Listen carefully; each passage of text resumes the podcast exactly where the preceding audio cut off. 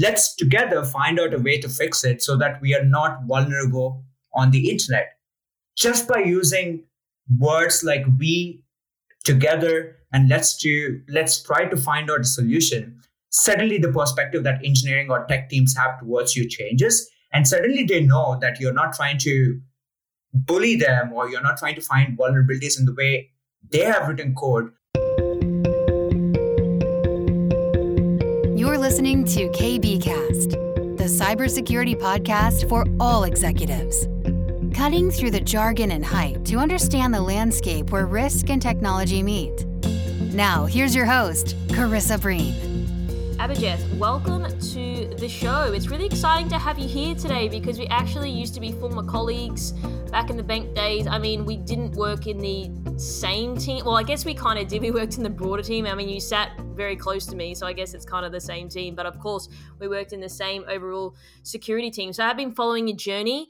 I know that you've obviously done a lot of different roles since uh, we formally worked together. So I'm really excited to hear your thoughts uh, and your opinions because when we did connect uh, through our friend Jay uh, again, you you shared some interesting thoughts and opinions on things that I wanted to bring you on the show to really share those outwardly because you do have a unique voice and opinion and I wanted people to, to listen to that. But before we dive into the specifics, we always like to start our podcast off with talking about you and your journey. So please, Abby, talk to our listeners about where you started in your career and what are you sort of doing now? Cool. Uh, hey, Karsa. Hey, hello, everyone. Nice to be on the podcast. Uh, my name is Abhijit Dugginapeddi. Don't even try pronouncing my last name because sometimes even I struggle. Sometimes customer service executives call me and they're like, hey, can you please spell your last name? And I'm like, I get confused too. Uh, yeah, I started my cyber, professional cybersecurity journey when I was like 19 or 20, but uh, my story started with when I was 13 or 14, I was playing an online Pokemon game and someone stole my Pokemon.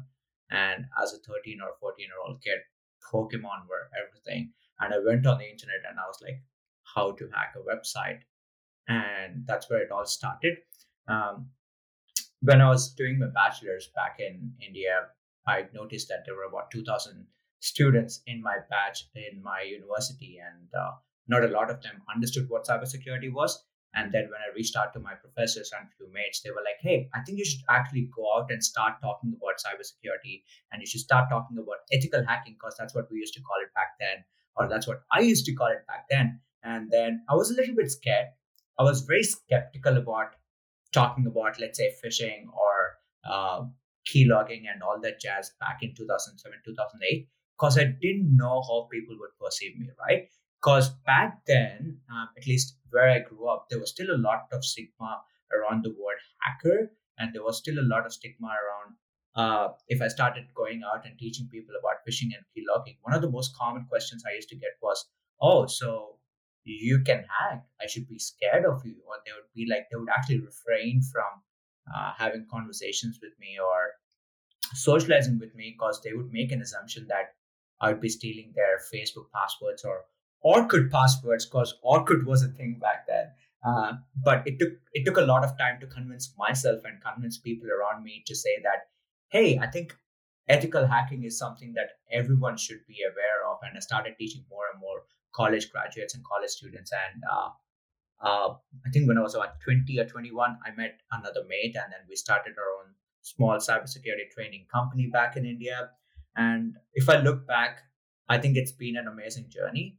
I absolutely love what I do, and I think I think sometimes when I talk to my mates from the industry, not necessarily the cybersecurity industry, but from the tech industry, um, we talk about how excited are you on a Monday morning to start your job. I think on most weekends I'm excited on a Sunday evening to start my day on a Monday morning, and I think that's that's mostly for me because I enjoy what I do and I'm passionate about what I do um, since then, I've worked in consulting. I started as a security consultant. I used to do a bunch of consulting for ma- major US based companies. And then uh, I still, as, as I was doing consulting, I always did trainings at universities back in India. And then I worked in the uh, as a security researcher at Adobe. Then someone from Commonwealth Bank was like, "Hey, we're hiring we are looking for an application security person. Do you want to move to Australia? And then I was like, uh, sounds like a good idea. I am gonna pack my bags and move to Australia six years ago. And again, it's been one of the best decisions I've taken. I've moved here and uh, got a chance to teach at UNSW with my mates from CommBank. Again, that's been amazing. I, I think I think because I enjoy sharing whatever knowledge I have, I've enjoyed teaching at UNSW too. Currently, I work as a, uh, manager for an application security team at BigCommerce. BigCommerce is an open source e-commerce platform, and uh, yeah, I think I I'm lucky enough to work with some of the smartest engineers on the planet who build e-commerce platforms and e-commerce websites. And uh, uh, I've also done bug bounties. I found vulnerabilities on some of the major websites. I don't actively do bug bounties now, but I feel like I'm an advocate and I want to promote bug bounty programs, etc. I've also been lucky enough to speak at multiple conferences, uh, Black Hat, DEF CON, OWASP AppSec to name a few. But if I look at my journey, I think if I have to put it in a nutshell, when I was young, I I thought I was one of the best hackers, but as I started learning more, I now realize that I'm not a good hacker. It's just one of those things. The more you learn, the more you feel like you're not good at what you're doing. I can clearly see that being reflected as a part of my journey. And uh, I even was ranting about it on Twitter the other day about the same thing, saying uh, it's interesting how my thought process changed, and uh, now I I'm just happy that I do what I love to do. I love that. I love your journey. Uh, I love that you packed your bags, came to Australia, and it was the best decisions. That's always good to hear. But also, also on a more important note, Pokemon is still legit even as adults. So I think that that's a fair statement as well. One of the things actually that you said though that I want to sort of just touch on is when you said you were telling people like you know you do hacking you're a hacker and then people were scared of you do you think that people have this preconceived notion in their minds about a hacker and therefore it sort of translates to oh i should be scared of you because there's a potential that you could do something bad to me, like I don't know, steal your Facebook password, or, or you know, the stories that you were sharing earlier. Do you think there's a bit of that in there? I think I think it's interesting, right? Because in the last like 10 to 15 years, the more people I meet, I think the stigma around the word hacker has reduced significantly.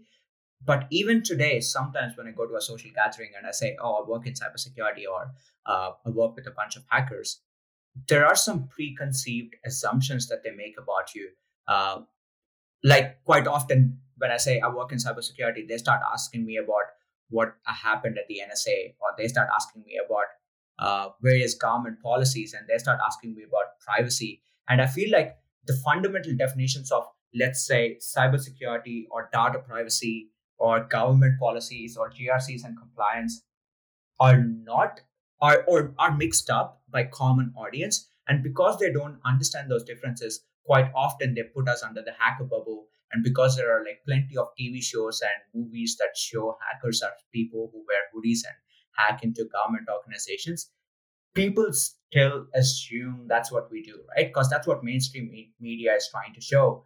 Whereas i think for us who work in the industry we know that's not what we do or we know we do things beyond just wearing a hoodie or sitting uh, in, in in like in our backyard and trying to play with computers right? Because there's more to it. And and another thing is like working in cybersecurity is no longer just sit in front of your desk and do your job. Like right now it does involve some level of people skills because we need to talk about the vulnerabilities that we identify or we need to train people or we need to educate people about various cybersecurity practices etc so that is also a significant change that I've seen over the years. But if you talk to the general audience, there's still an assumption that if you call yourself as a hacker or if you call yourself as a cybersecurity person, one of the first things that they ask is like, "Oh, so are you gonna hack into my Instagram account?" And I'm like, "No. In fact, I actually don't know how to hack Instagram accounts. I have absolutely no clue." So uh, you making that assumption, I'm gonna take that as a compliment, but I can't there's always someone that asks that, right? Like anyone. Like, I mean, I think when I was moving, the removalists were like, oh, like, what do you do? And I told them. And I'm always sort of hesitant to tell people because they start asking me 50 questions, but more along the dark lines of, oh, like, you know, if someone calls me on a blocked number, can I find out who that is? I'm like, well, the telcos can, but you can't, unless you have a subpoena, you just can't do that. Like, why not? I'm like, because it's illegal, man. Like, what do you think's going to happen? And then I, I guess it starts bringing up everyone asking about, oh, you know, can you hack my ex boyfriend, ex husband's account? And it's like, no, I can't. Second of all, that's illegal. So I guess it always there's always someone right that starts that conversation going down those those lines. Yeah. On on the other hand, though, sometimes I'm happy that these discussions are now at a pub or at a dinner table or while you're having breakfast because people were not comfortable talking about cybersecurity, right? Like people were unsure what to talk about, or people were people did not know what cybersecurity was. So in a way, by them asking me that question, I am kind of engaging the audience, and I kind of get an opportunity to tell people that cybersecurity is beyond hacking into Facebook accounts and Instagram accounts, and it engages that it engages the audience and it brings out that curiosity, and then suddenly almost everyone realizes that anyone can get into cybersecurity. And that is something we as an industry should start promoting because there's such a high barrier to get into cybersecurity because people assume that we do rocket science. But in reality, I think that barrier should come down and we should have, we should allow people to start pursuing more, uh, more careers in cybersecurity and invite people from like different backgrounds to do various, to do various roles in cybersecurity. Also, I did forget to mention all the opinions that I'm going to share in the next 30 to 45 minutes are my own. There is no employer or no security vendor or nobody is responsible for what I speak. So if you think I said something controversial, you feel free to pull my leg, but I don't think any company is responsible for what I speak. No, thank you for sharing that. Uh, it's interesting because you speak about, you know, we're not doing rocket science. And I think almost going back to the stigma for a second there was people i mean i don't know probably when you and i were working together what's that 2015 16 days people going around saying like oh well, you guys are so smart and it almost engenders the, the wrong and type of culture and fosters this belief that security people are inherently smarter than everyone else and then i guess subsequently that's then resulted in a bit of friction between internal teams. And i guess that's something i want to get in with you, get in uh, today with you because i, I want to explore this a little more. I mean we faced this in the bank you know i was always going to these meetings getting the the business and the project manager of i don't know the developing x y or z and you had to go in there and then they almost hate is a strong word, but they kind of was not impressed when security is sitting in on that call or meeting, right? And it became a bit hostile, can get a bit awkward. And so I want to get from your point of view and understand like how internal how internal teams can work more collaboratively with security teams and how do we generate a better environment for everyone, not just cybersecurity teams, but also the business team or the broader tech team as well? Yeah, that's a great question because uh, I think somewhere in the last, like, let's say 10 to 15 years or maybe 20 years, I think 20 years ago, cybersecurity wasn't an industry by itself. We were trying to create an identity. We were trying to make sure that we fit in an organization and we were trying to establish that every company needs a security team and every company kind of needs someone with those specialized skills start looking at uh, start looking at vulnerabilities start looking at how a company can be hacked and trying to protect it from uh, threat actors. In trying to create that identity for ourselves somehow maybe we have gone a bit too far in the whole journey. When i say a bit too far what i mean is maybe we have maybe somehow we started pushing things in a way that people started looking security teams as blockers rather than seeing us seeing us as enablers.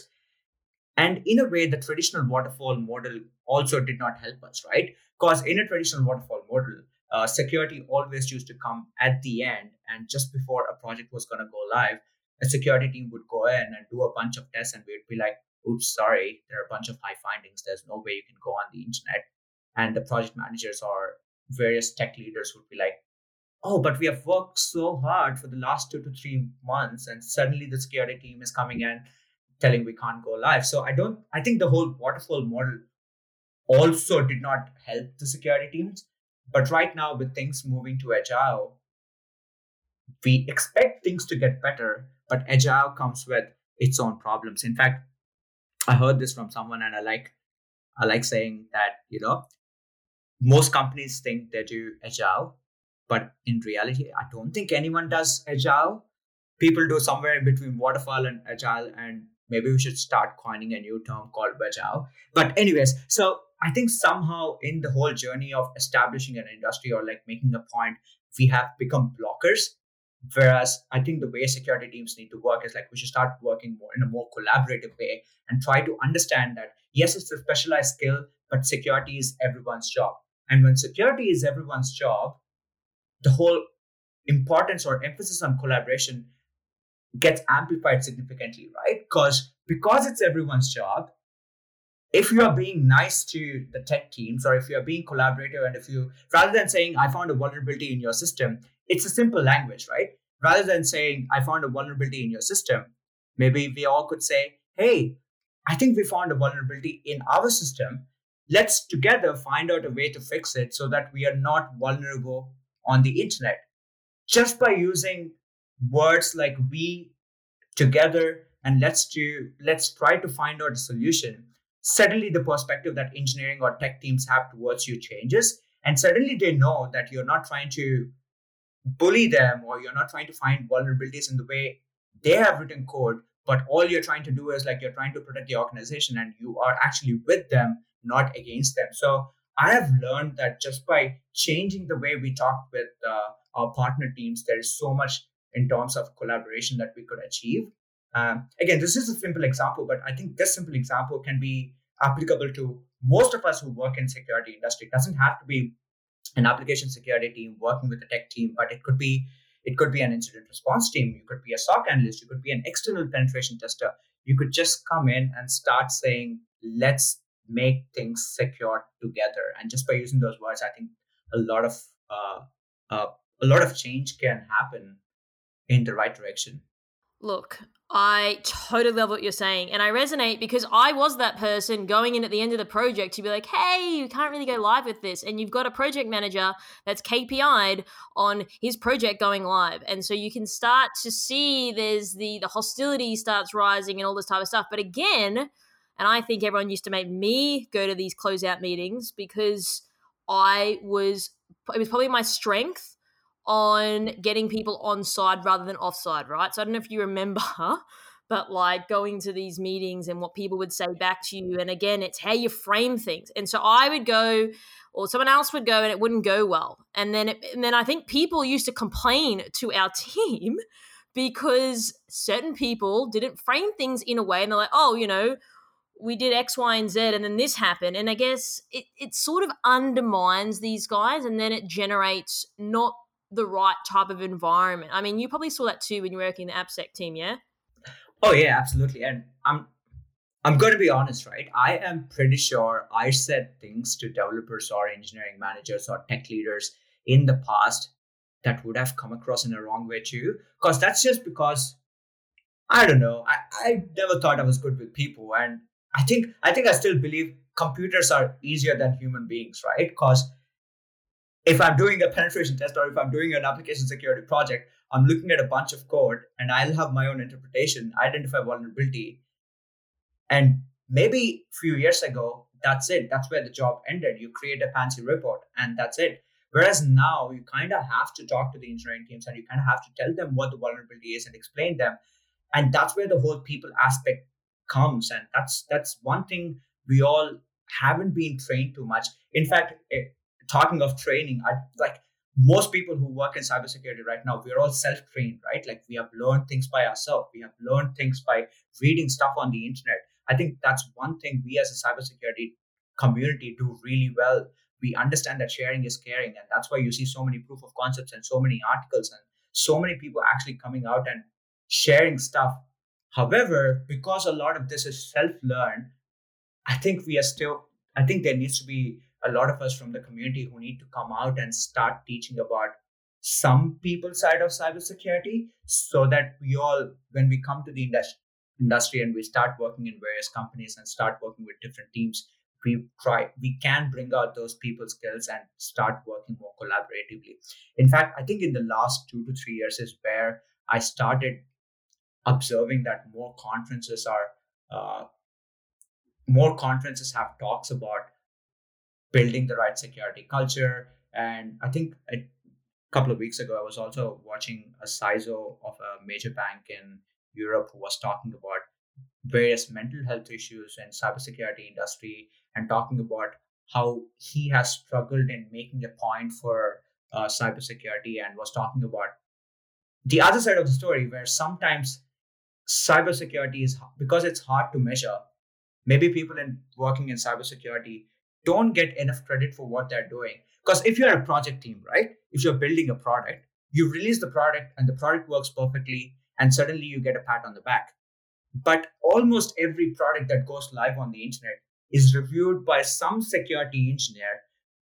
But how many security engineers actually get a pat on the back, right? Maybe that also needs to be changed uh, from the tech world or the engineering teams, where they should start appreciating the security teams who have who have helped them in sending a product uh, securely on the internet. Maybe this is something um, that we as a tech industry needs to change the way we start uh, looking at cybersecurity and start actually understanding that we are not a burden, we are not a cost center, but we are we are just trying to make sure that the product that we are releasing on the internet is more secure. Sorry for the segue, but I felt like it was relevant into you know I love a good building the whole segue. collaboration. No, I think that makes sense. There's so many good things in there that you said, and my main was my, my mind was uh, bubbling away. Uh, so number one, going back to your point when you said you th- you believe you may have been that person that unintentionally said things that perhaps got people offside. Do you think that you you weren't aware of how you were speaking, or do you think that you were aware but you didn't care? It's a good question. Now, now that I look back, I think I wasn't as aware while I was speaking. I thought it was okay. I thought it was the whole part of being smart and special, right? Because that's what cybersecurity was, and that's what that's what that's how we were, or at least that's how that's how we were made look. I don't know by the society or by the normal tech industry, uh, or maybe it was just an assumption that I had in my brain or something I had to tell myself that hey, I'm special i'm good at what i'm doing. Otherwise it's so hard to sustain in the industry because there's just there's just like so much so much expectation and not just from the industry but also from the companies that you're working for.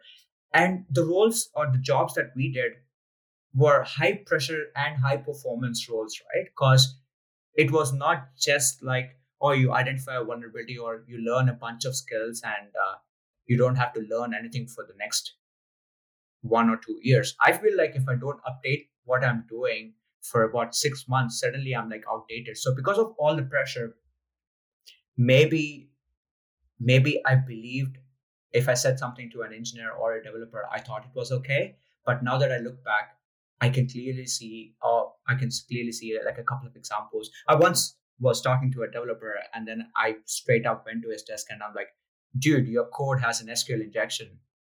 What are you doing?" something along those lines. And I feel absolutely terrible for doing that. But I was also young and naive. Like this was probably eight to nine years ago.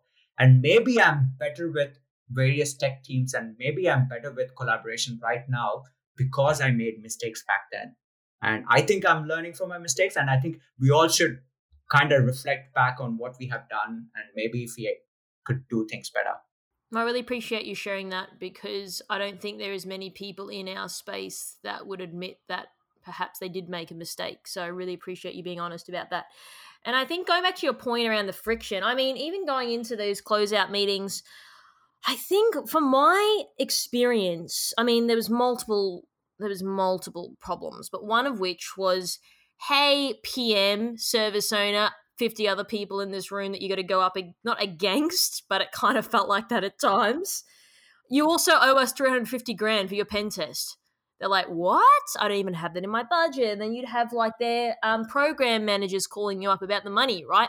So I guess that automatically gets people on the back foot. That's how people start thinking, well, you're the police. Oh, and your project can't go live. Well, why can't it go live? Well, it has, you know, X amount of vulnerabilities or they're high risk. And then you'd all you'd almost yeah, it would really start getting quite feisty in these meetings. And I yeah. get that. And I guess that's why people then go, oh, well, like, you know, security are the police and we can't go live. And then because we couldn't go live, I've lost my job because I'm a PM and that's what I'm here to do because I'm a contractor. And uh, that's where I think a lot of the points of contention are derived from because you're at the end of your yep. project, you're tired, you're fatigued, you're over everyone, you get these security people that popped their heads up the last second to then go, by the way, this is not going live. Yep. It's a tough situation, right? Because it's a tough situation for both parties. But I think that's where the whole people aspect comes in. And I think we need to start understanding, or we need to, I think we as cybersecurity people, maybe we need to do a slightly better job of explaining vulnerabilities and what do they mean, right? Because if we go into a meeting and we are talking to an audience and we are talking about how we found this cool remote code execution by escalating an SSRF vulnerability, half of the audience wouldn't know what we're doing. All they would all they would know is like we are cybersecurity people using some fancy phrases. Rather than saying that, I think that's where we as an industry are now going towards like risk-based approach and we're gonna we, we start talking about impact. So i think we need to translate various cybersecurity fundamentals to cater our audience and maybe start explaining look i found this vulnerability and what this vulnerability could do is if we if the project went live or if this was on the internet someone could run commands from their computer on our infrastructure. And this could be translated into these many millions of dollars, or this could potentially, you know, uh, make us the front page of a newspaper, or this could mean that we will start building routes, uh, or this could mean that we'll have bad reputation. So translating our vulnerabilities that common people can understand is a better approach. And I have learned that that is something that started to help me in the last like let's say five to six years rather than going to CVSS and getting like a risk impact score and say like, oh sorry, the CVSS score for this is like 8.2, so you can't go on the internet. Of course, the product manager won't get it right because they're like, what is CVSS? Why should I think that it's important? But I think it's our job or it's someone from the company who needs to have that risk based approach and explain to our counterparts or like our other team members, non cybersecurity team members, what these things mean and what these metrics mean, etc. Um, I hope that kind of answers the question. And I, I think I think that is a better way of dealing with these kind of situations or handling projects or making sure again trying to emphasize that security is everyone's responsibility and together we are trying to bring build secure products puts responsibility in everyone's bucket. And I feel like that'll make things smoother and then people will actually start appreciating cybersecurity. And I think in the last four to five years, one of the best things I have had is among the various trainings or education piece I've done, I've had developers in my previous company and in my current company identify vulnerabilities. And that makes me very happy, right? Because at that point, I don't have to emphasize what cybersecurity is people understand cybersecurity, people understand what they're doing, and they identify vulnerabilities. And sometimes I have non-developers, non-technical people Slack message me or reach out to me and say, "Hey, I think there's something wrong here. Can you please have a look?" And it makes me happy because then you're kind of improving the security culture and you're actually telling everyone that security is everyone's responsibility. And then they start seeing that this is important and they start taking a little bit of ownership and I feel like if we are able, if companies start developing that culture, or if companies go to that point in improving the culture aspect of security, we wouldn't have cases like going to a meeting or going to uh, going to a closeout meeting and having conflicts because if we have the right culture, I think there'll be less conflicts.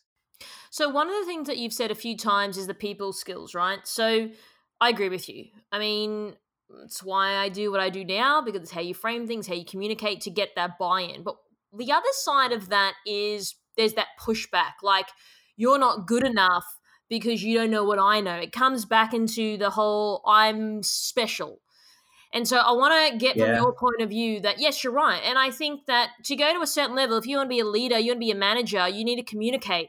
Don't care how good you are technically, you won't be able to get up the ladder, right? And that's yep, that's how it is. But then there's still people in the space that are like, well, I'm better than you because of X, Y, Z. I more technical or whatever. So how how do we get past that point? Because that's still, you know, a point of contention. And I've even heard people in the space refer to like show ponies. Like I think like that doesn't really help the situation, right? So I guess the strengths in all people. And what I was doing at CBA in terms of back then, my skills have atrophied. You know, I'm not doing it every day. So things have changed. So I want to understand from your perspective how do we get this balance between no one's better than anyone, right? And there's this, oh, I'm more technical than you are, or you know, whatever. Like, we, ha- how do we move the conversation where it's about that that that aligned vision?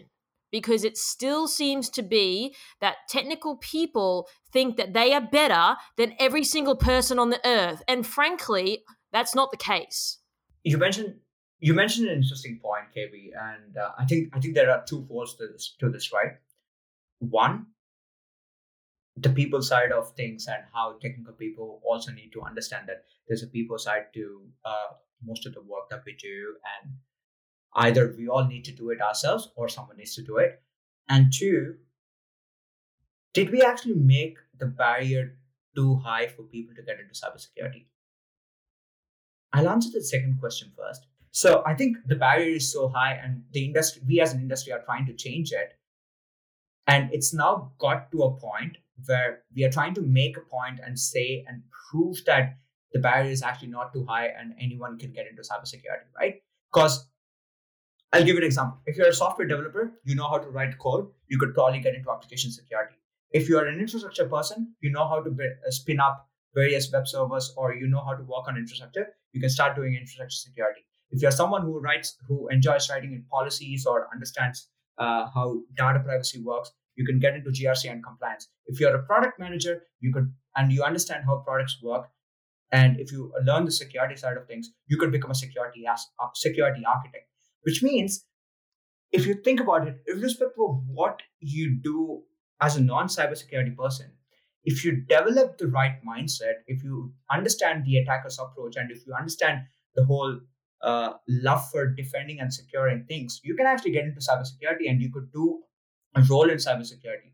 So I think we as an industry, whether we are tech cybersecurity people or non-tech cybersecurity people, start to start emphasizing and start inviting people of non-cybersecurity uh, community to to look at different careers in cybersecurity. And us as an industry should be open and start giving opportunities rather than saying i'm only going to hire a penetration tester who has seven years of pen testing experience but by the way i'm looking for a level one engineer because that that absolutely doesn't make any sense. And that's just going to mean like we are not giving opportunity for new people.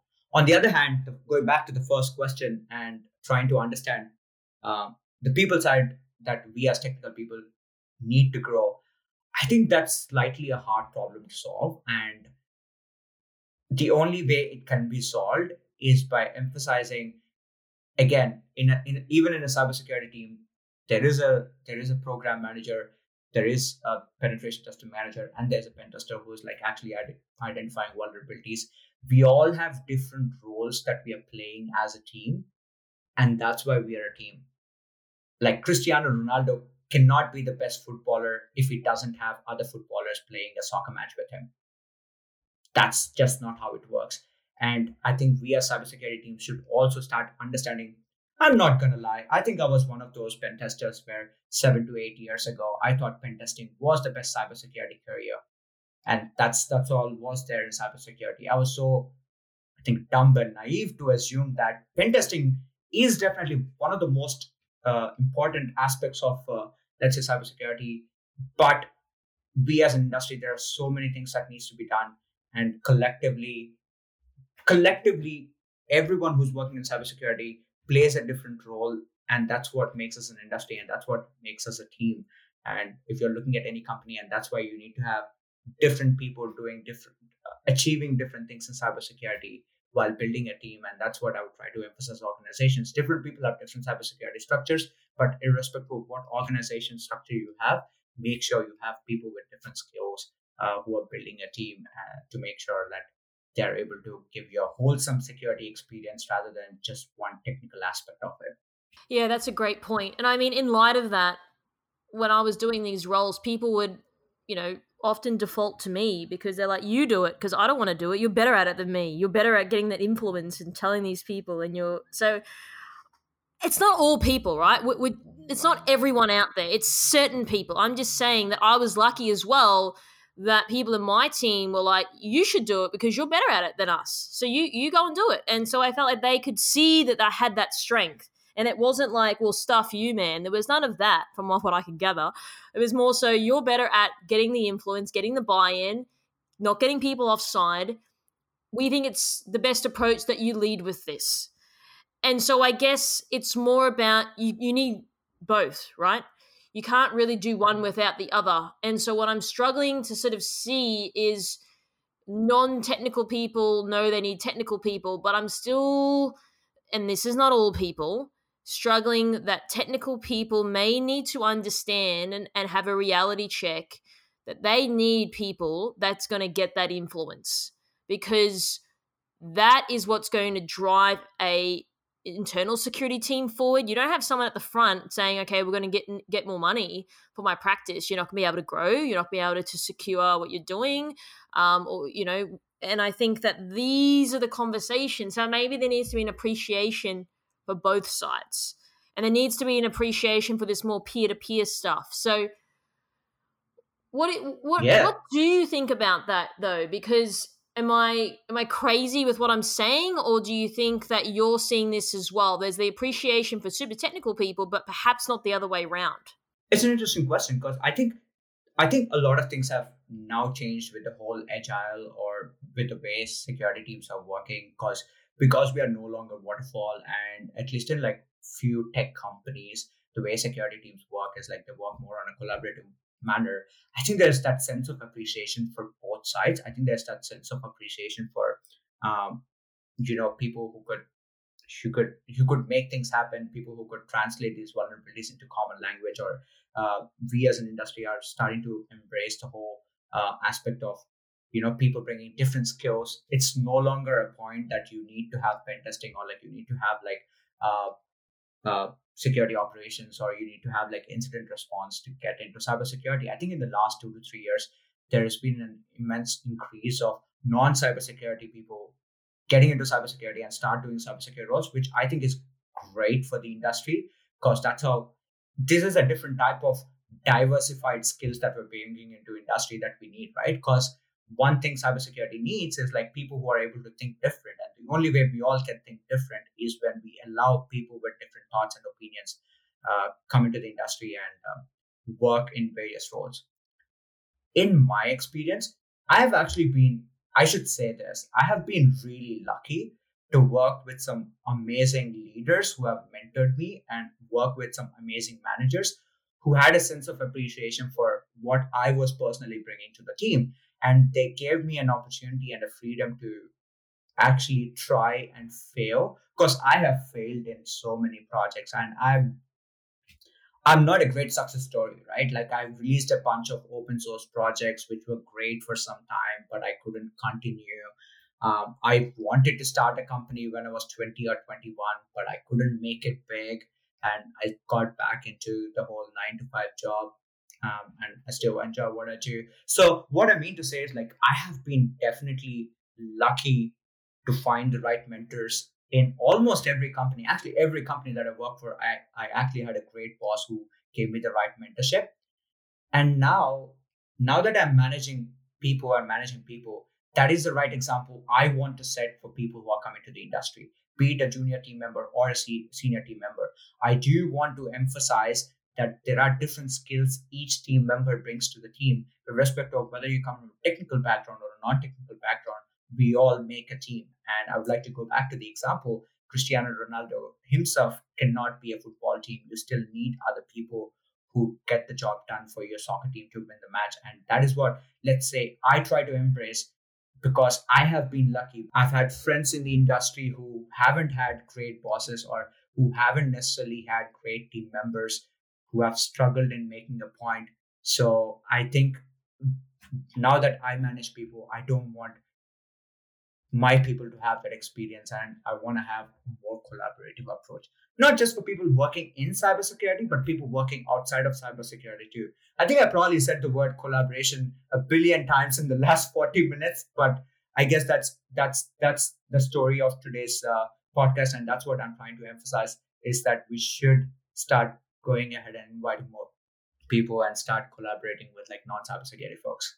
No, I love that. I love everything that you're saying, and I, I appreciate you sharing some of your failures as well, which really illuminates that you are a normal person. You've had this journey, but you've also had this period in your life and in your in your career that you've you've noticed that hey probably didn't do too well in terms of how I spoke to that person so I should probably change so I really appreciate you sharing that there's also something I'd, like to get you to share as well Abby I mean when we spoke originally you sort of touched on about a time when you presented at a security conference and then how certain people in the audience treated you. Is it possible for you to sort of share some light on that story? Yeah, yeah. I think I think early on when I used to speak at conferences or meetups, I was very I, I, I just used to I, I just used to speak out my mind, right? Because I was not necessarily politically correct or maybe I had a bit of sarcasm in the way I presented.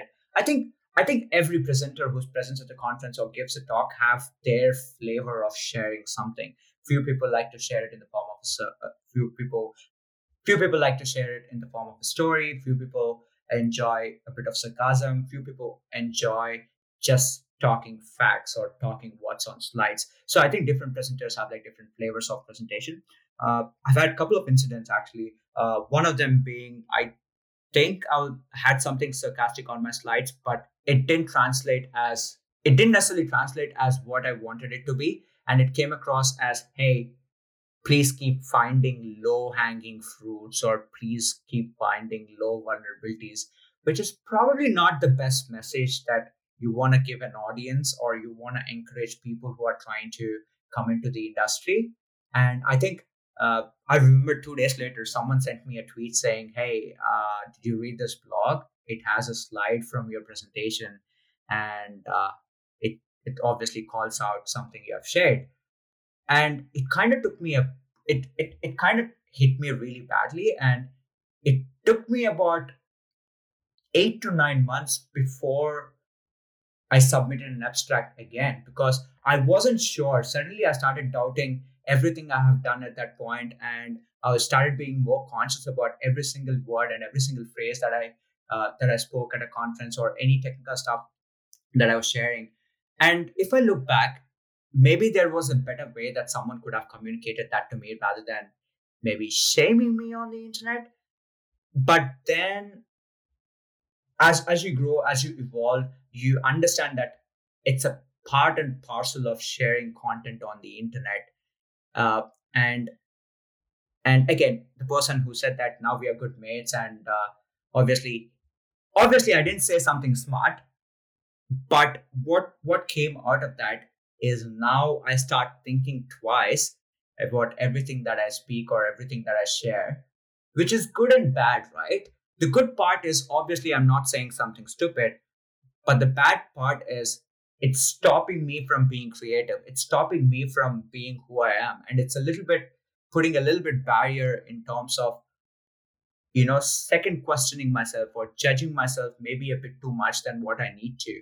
So uh, that was one experience. And the second experience which i think i have learned a lot was when i first moved to australia i was referring a, a hacker as he. And someone from the audience came to me and said oh uh, so you're using uh, he as a pronoun for attacker, are you assuming that women can't be uh, hackers or attackers?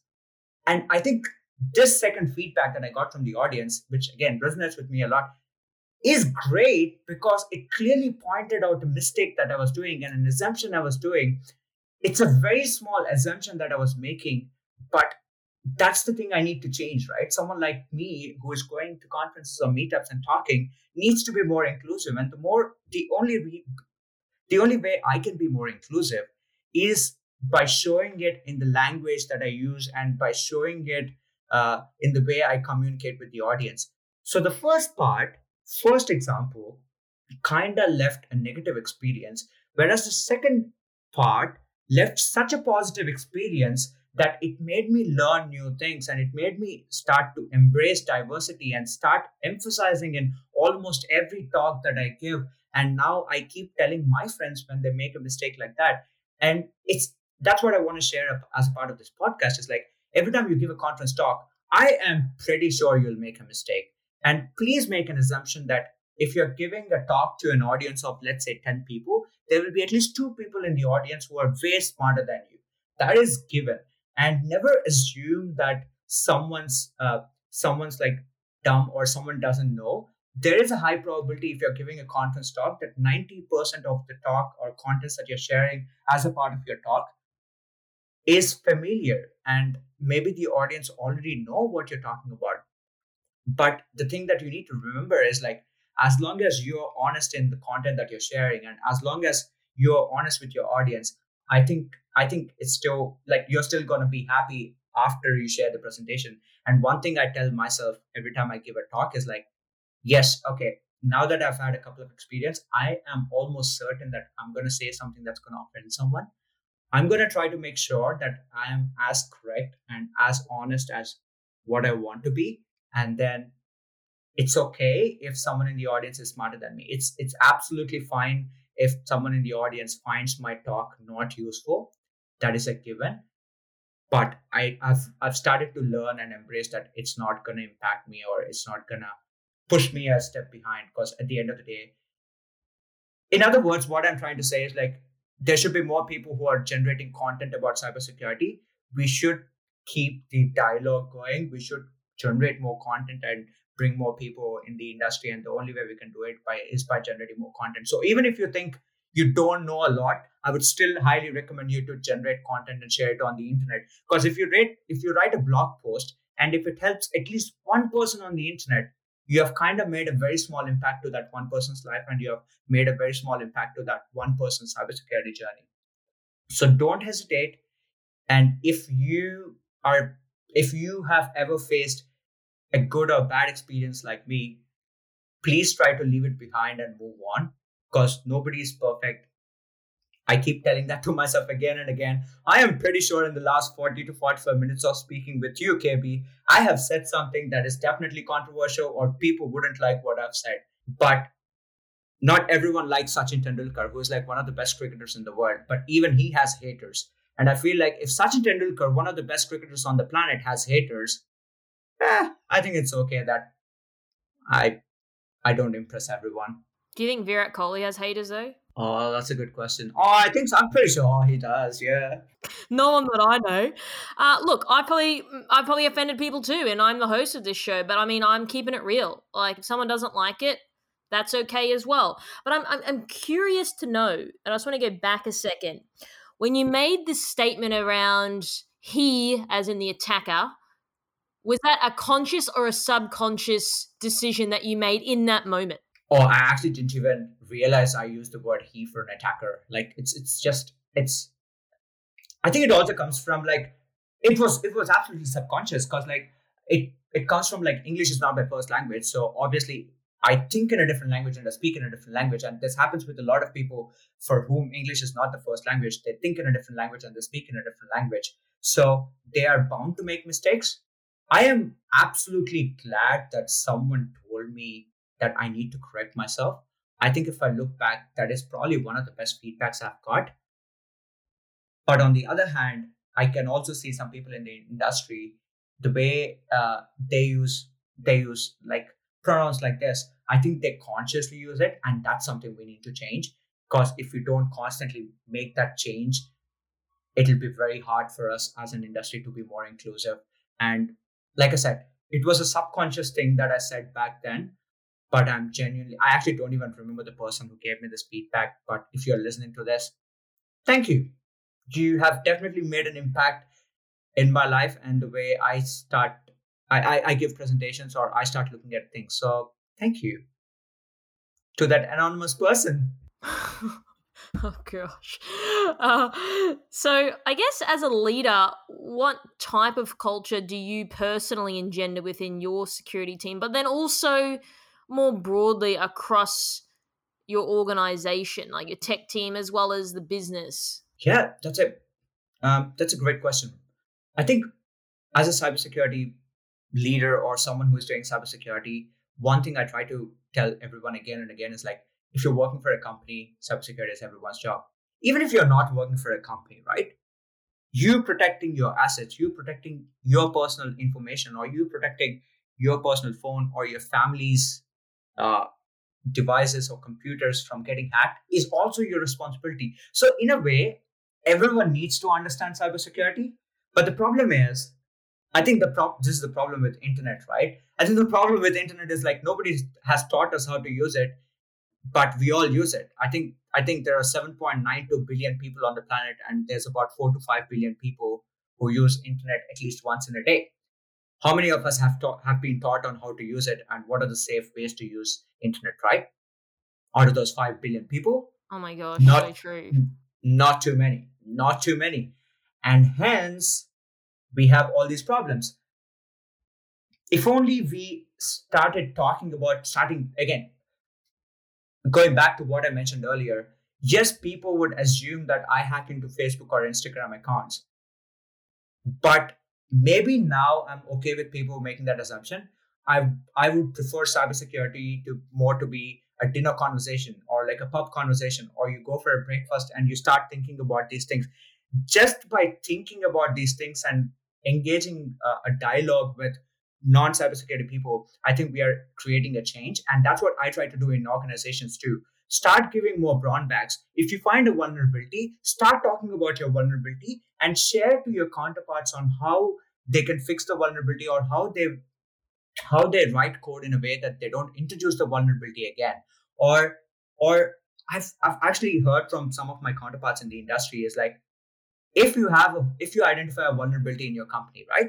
How many of you actually show the vulnerability report to the rest of the organization or share the Jira tickets with the rest of the organization? I think if a vulnerability is fixed, I think we should start embracing and teaching. And the best way you can actually teach uh, your counterparts in the company is by sharing these vulnerability reports, sharing these stories, and helping them understand the way you think as a cybersecurity person. Like we all think from a threat approach or we all think from a risk based approach and we try to break systems but as we are trying to break things we should also help people understand on how we are trying to break things and by allowing us to you know get a sneak peek of the way we think and get into our brain i think they will start understanding and appreciating what we do. And suddenly they will start thinking that way too and you are kind of improving this culture. I always like to use this example as a way of teaching someone or like showing someone how to how to break into things right if i ask you a question kb are you scared of sharks Oh my gosh, yes. How did you know that? I'm so scared of sharks. They're the ultimate if that's I never want to be eaten by a shark ever. Like I have a constant fear of that. I don't swim in the ocean because of it. great are you scared of mosquitoes yes, because I'm allergic to them. okay that's a great answer right because on the first example, you're scared of sharks because you're scared that you'd be eaten by a, a shark. But on the second example, you're allergic to mosquitoes. But for you to be actually eaten by a shark, you need to be at Bondi Beach at 4 p.m. on a Saturday afternoon, and you need to be deep inside the ocean for the shark to come and actually target you. Whereas for you to be killed by a mosquito, you could be sleeping in your living room with a window open, and a mosquito could just come and bite you, and you might still go to a hospital or something bad could happen to you. What I mean to say is like that is literally a life example. And we as human beings, we are not good at understanding threats. We are really bad at thinking what's bad for us. And and that's what we need to do when we are building products. That's what we need to do when we are building technology or companies. We should start looking at threats slightly differently. So if you're th- starting to build a product, don't worry about NSA or FBI or all these government organizations and all the hacking news that you read on the internet. Start thinking about whether you have done input validation. Start thinking about what what does your application do and what can potential bad actors do to your application rather than worrying about the read that news that you read on the internet so just by looking at threats and attack scenarios differently i think it's easier to help an organization to embrace uh, uh, security and then you can suddenly start building that culture. Yeah like in my current company i don't have to go and ask developers what they're doing. They constantly come to me and ask me questions and it makes me really happy because by them asking me questions they know that it's what they're doing is important. They know that they need to talk to someone from security and they just understand the importance of security and it makes my life so much easier. And this is something i want to share with to my peers in cybersecurity industry. If we are able to you know create that conversations be slightly more open share what you're doing uh, with rest of your team members and suddenly you will see this immense increase in the culture. And i i tell you the day when a developer identifies a vulnerability and comes to you with great joy that they have found a vulnerability you will be absolutely happy and proud for being a cybersecurity professional abhijith keeping it real my friend. If people have a question for you that i didn't ask you how how can they find you? Uh they can find me at abhijith my first name on twitter. Um, I'm I'm generally interested to talk about various AppSec processes or security culture or even mental health. I think that's another thing I wanted to briefly touch on is like because we work in cybersecurity, there's actually so much pressure in us delivering what we need to deliver. But one thing I would like to tell everyone is like, please have a personal life. I know there's this notion that cyber never sleeps. I personally don't like it. I wish we all get more rest. I wish we all have more work life balance. Please go, don't go into the rabbit hole that, you know, you need to work for 12 hours or 16 hours a day to do what you're doing, or uh, because you're passionate, you spend that extra time. I have been there. If you go in that way, it is very easy for you to be burnt out. And the best way we all can be sane and do well is like by actually having a balance and please take care of your mental health if you are ever working in an industry and stressed about what you're doing try to talk to your peers try to talk to your uh, managers or try to talk to people in the industry who have been for quite some time um, or just speak your mind please don't feel stressed. If you're feeling stressed about what you're doing you're not alone. I am pretty sure most people in the industry might have felt that stress at some point in their life. Yeah so please speak out. Thanks abby. I really really appreciate your time for sharing your thoughts and opinions today and i can't wait to get you back on the show. Thanks again. Thanks kb and thanks everyone. Um, like i said most of the things i've shared thoughts are my own opinions are my own um, but yeah i'd love to hear some feedback thank you stay safe thanks for tuning in we hope that you found today's episode useful and you took away a few key points. Don't forget to subscribe to our podcast to get our latest episodes. If you'd like to find out how KBI can help grow your cyber business, then please head over to kbi.digital. This podcast was brought to you by KBI.media, the voice of cyber.